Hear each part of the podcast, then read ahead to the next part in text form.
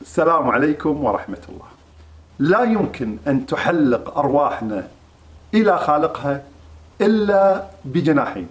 والجناح الأول هو التصديق أن الله عز وجل موجود وأن القيامة حق وأن الساعة حق. والجناح الثاني هو الثقة بما صدقنا فيه ففي بعض الأحيان نصدق لكن هذا التصديق لا يكون لدرجة الثقة أننا نسير بهذا الاتجاه. الله الذي خلقكم من ضعف. قبل فترة حاول شخص أن يرتب موعد معي من خلال طرف آخر والتقينا ثم طلب الاستشارة والمساعدة.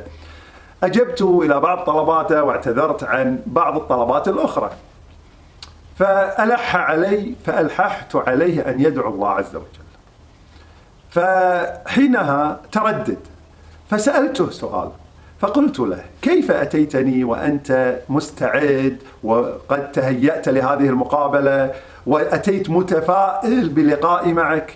لما لا تنقل هذه المشاعر في دعوات؟ حين نرفع أيدينا إلى السماء نكون واثقين أن في اللحظة التي ندعو فيها في نفس اللحظة الله يسمع الدعاء اللحظة التي نسبح بها الله عز وجل يسمع التسبيح في نفس اللحظة التي نتألم بها ثم نسأل الله المعونة يعلم الله.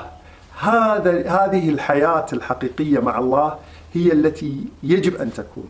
نغفل ننسى لكن علينا أن نتذكر أننا نحتاج أن نثق أن الله عز وجل موجود. الله الذي خلقكم من ضعف. الثقة التي يجب أن تكون في قلوبنا هي ثقة نبي الله إبراهيم. حينما ألقي بالمنجنيق في النار. فكان يقول حسبنا الله ونعم الوكيل.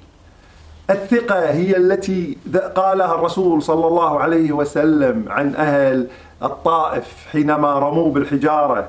عسى الله أن يخرج من أصلابهم. وكان في أشد حالات ضعفه. يقول عمر بن الخطاب عن الدعاء إنني لا أحمل هم الإجابة لكنني أحمل هم الدعاء لأن الدعاء إذا كان بثقة ويقين فإن الإجابة مؤكدة. الله الذي خلقكم من ضعف ثم جعل من بعد ضعف قوة ثم جعل من بعد قوة ضعفا وشيبا يخلق ما يشاء وهو العليم القدير.